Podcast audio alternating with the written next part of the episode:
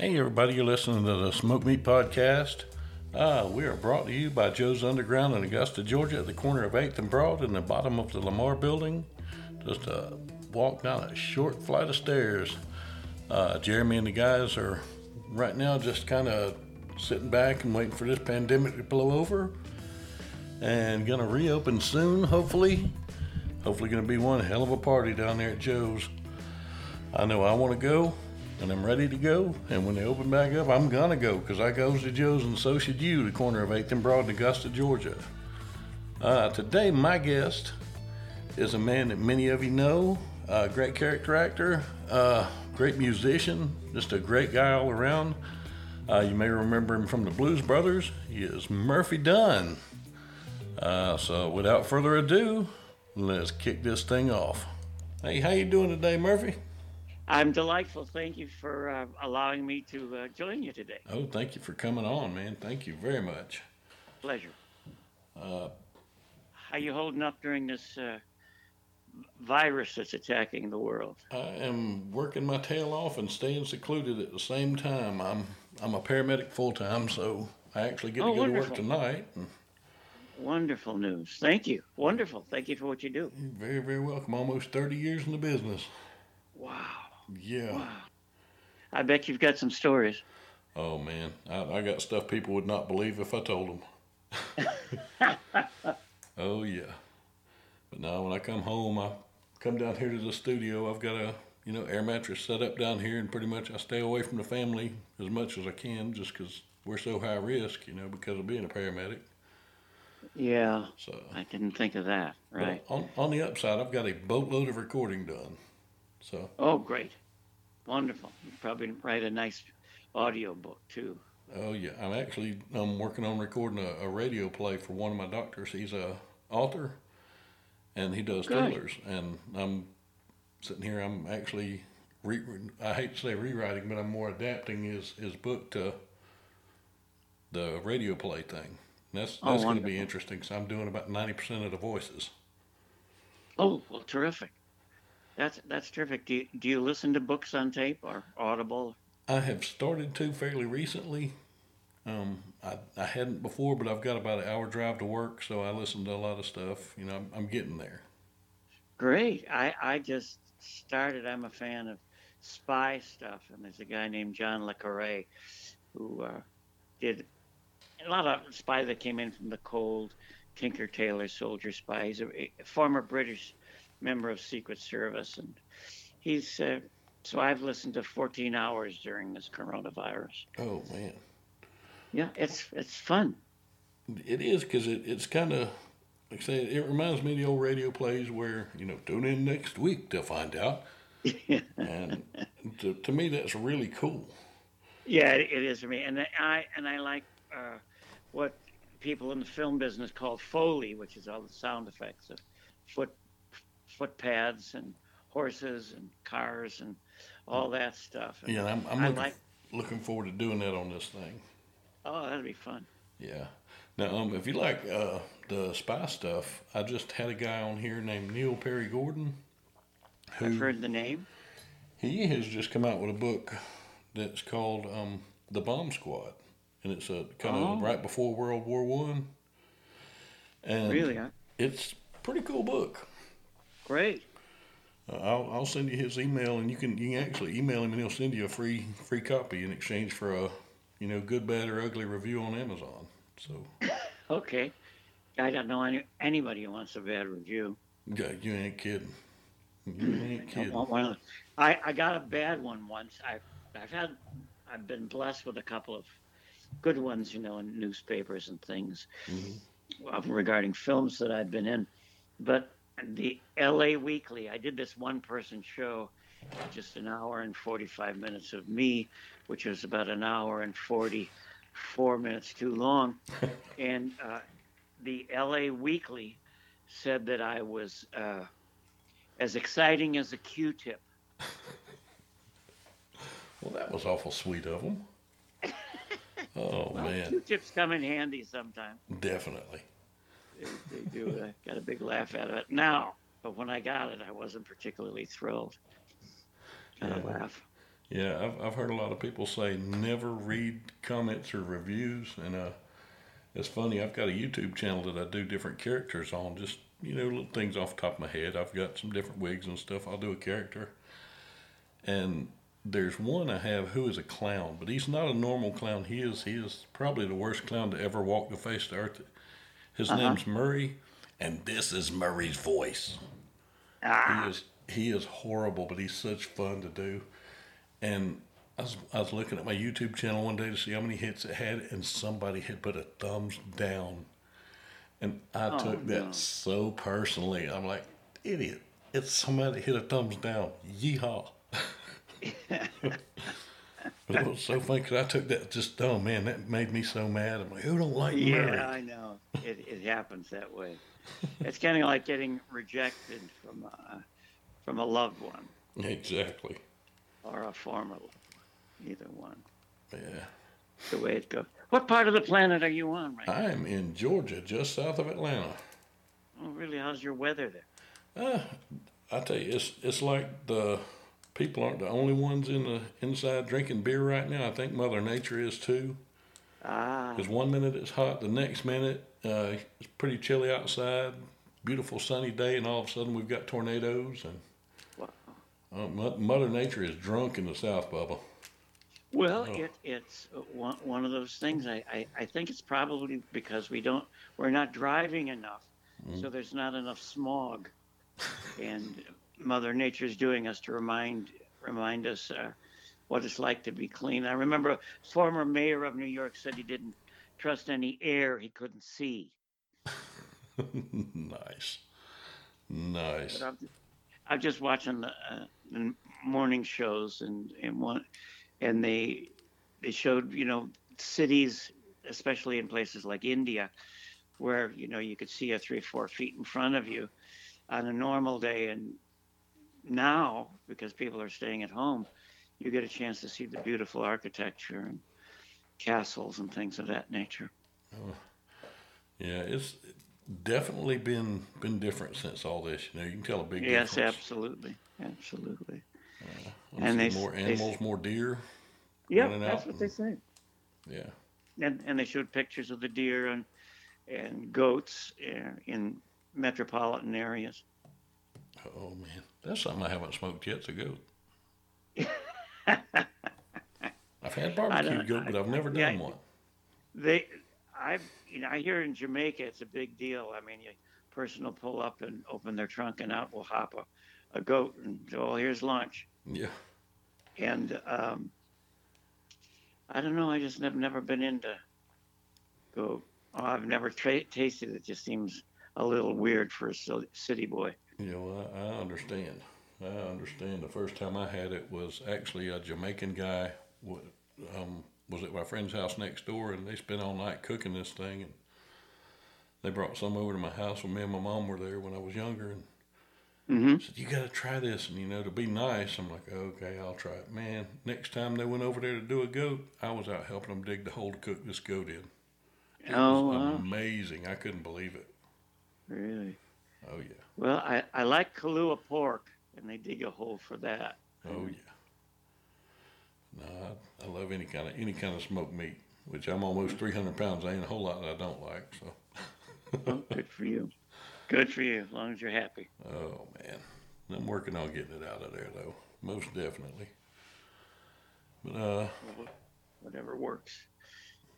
yeah. You know that. So, uh, what do you do for fun down there besides working a dangerous profession? Yeah, well, I do a little bit of everything. Like I said, I do the do the YouTube videos. You know, I've I've got different characters I'm doing. I've I've been a stand up comic for almost thirty years. Uh, Uh, never really got big. Just always did it just to have fun. Um, have had Sure. one have had one paying show, and that that was a hilarious night. If there's ever a movie made of that that night, I believe Ben Stiller will be in it. That's how it kind of went. uh-huh. Uh, Great. Like I said, I do my YouTube videos. I'm, I'm kind of wanting to break into acting a little bit. I'm I'm a little old mm-hmm. to start, but I mean a lot of people have gotten an older older start. you. Sure. I'm almost 50 years old now, but hey, Well, I, I still get work, and I'm 78. So, you're Murph. yeah, I'm still on the planet. You'll always get work. You're Murph. well, I do get a job occasionally, and and you know I'll be on the set of a movie or something, and and someone will say, you know, I know who you are, and I said, well, that's one of us. but you know, then they'll go around and tell them people want autographs and things like that. It, it, it surprises me how I work with a, a, a, band called the Original Blues Brothers Band with some of the living members of the original band. You know, Steve Cropper and mm-hmm. Lou Marini and and Tom Bones Malone. Mm-hmm. And when we go to uh, and we typically play in Europe, of course that'll take a while to get back up, yeah. but. Uh, people are so uh, energetic about autographs. I'm just wondering if they're selling them on uh, YouTube, not YouTube on eBay. Yeah. yeah, that's how old I am. And uh, in Germany, the people were uh, lined up, and it just shocked me. Okay. And they had pictures and the whole thing. I get I get a lot of fan mail where uh, they want me to put in the picture and mm. the stamps well, that's that's awful sweet. yeah, that's that's not going to happen. Yeah, that, that'd be like me calling you and saying, you know, I would like Jim or um, Dan Aykroyd's hat from the movie signed by you. Um, yeah. by the way, can you yeah. get me the hat? yeah, yeah, and, and, and I, I need to wear it at a party. Could you get it here by uh, tomorrow? exactly. Absolutely. No, you know, and that, that's that's one thing. You know, it. I know it's old hat to you, no no pun intended. You know, but the Blues Brothers just it's it's such a part of. You know, I, I can't really describe it. It's it's a part of everybody. You know, the, it's a part of America's culture. And, yeah, you know, like like Happy Birthday to You and uh, the uh, flags of different nations. It it uh, I've had some wonderful occurrences in in my life. You know, so many years after a person will just stop me on the street and go, "Oh my God," and I said, "Oh, what is it?" Anyway, we uh, one of our our neighbors had a. Uh, a situation where the police had to be called. Somebody was drunk and knock, knocking on their door, and and we we went out, and a policeman came over. He says, "I know you, I know you." And I said, okay, so you don't get the wrong idea. Are you a Blues Brothers fan? He said, that's where it was. And uh, you're, you're, glad when that happens. Yeah. Oh, yeah, definitely. I mean, I, I, remember, you know, the, the tux that you were wearing when they when they came to the lounge to get you. Just, that was classic. That was the lounge act, and that was just so beautiful. well, you know, it's funny thing when I first started with the original Blues Brothers band in uh, where was it? It was in France, uh, Nice. You know, it was in, in Nice, France, and uh, they brought with them uh, a large orange shag carpet they could put over my keyboard. Nice. Just like back in back in the days. You know, it was a lot of fun making that movie. Oh man, it, I could just uh, imagine just being near it. I mean, just so much talent there. I mean, everybody just, it, it was the best of the best in that movie with everything. Yeah, it, it was great. I remember John Landis, the director, mm-hmm. who uh, John Belushi had asked him. He said, "Listen, give John Candy. He's he's struggling. He because uh, we all work at Second City. Mm-hmm. He said, give John Candy a little something to do, and and uh, Landis said to me, he said, I gave him a job, and now look, he said, he's got a huge career when he was alive, of course. But yeah, and all of our careers kind of go downhill, not here on the planet. Yeah, well, I, I tell you, you know, that was just, and and I loved I loved that story. You know, I'd never heard that, and it's it's such a wonderful. I love when people help each other in general, but especially entertainers, because a lot of yeah. them you know, I've, I've seen this in stand up. A lot of people almost see it as a competition. You know, why should I help this guy? He may be headlining over me one day or something. You know. Sure. You sure. gotta gotta help have people. You, have you seen a stand-up comedian named Sebastian Maniscalco? I have not, but I'm writing it down right now. Yeah, he's a big. He is the number one entertainer draw in the world. right now. Well, not during the crisis, but uh, I saw him at uh, the what was it? Oh, it, I think it was the Sony Center. But anyway, many many thousands of people. He, he's played huge huge venues, 15, 20,000. He's very very funny. Italian guy. He talks about his family. He's from Chicago. Yeah, I'm, I'm going to look Sebastian him up. Sebastian Maniscalco. Probably listen to him on the way to work tonight. Yeah, you, you'll you'll you'll laugh. Yeah, outstanding. Yeah, I, I make a joke about this this pandemic. You know, they've got to where they don't want more than ten people in a place at the time. Mm-hmm. Means with the way my comedy is, I can still do shows, and I might even sell one out. if you tell your family. Well, yeah, yeah, and they don't have something better to do. Yeah, that's right. That's funny. But yeah, you you just worked. I bet you enjoyed uh, your talk with Larry Hank. Oh, man, Larry was awesome. I enjoyed that a lot. I enjoyed it a lot. Um, terrific, terrific guy. I, I've gotten to meet so many neat people through this podcast that I would never, never know. Right. Well, Larry is very uh, recognizable. Definitely, he has. He has got his own look for sure. For sure. For Yeah, sure. like I, I, I I, saw him in an episode of Barry, you know, hmm that, uh, and he uh, committed suicide in it. And he was just one. Well, every time I've seen Larry Hankin, I've seen how good he is. He's just terrific. Yeah, I, I never One- realized before I met him that um, he was Doobie in Planes, Trains, and Automobiles, and that's one of my favorite characters of all time. Right. He's he is great. He's just one of a kind. Definitely, and I, that's I was what. I, touring.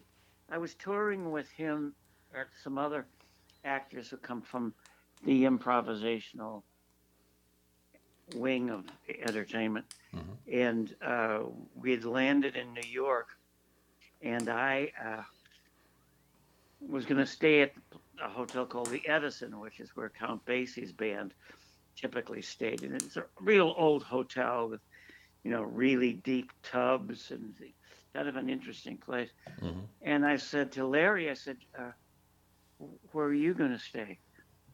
And he said, "I think I'm going to stay at a, a flop house." I said, "A flop house? How? Talk to me."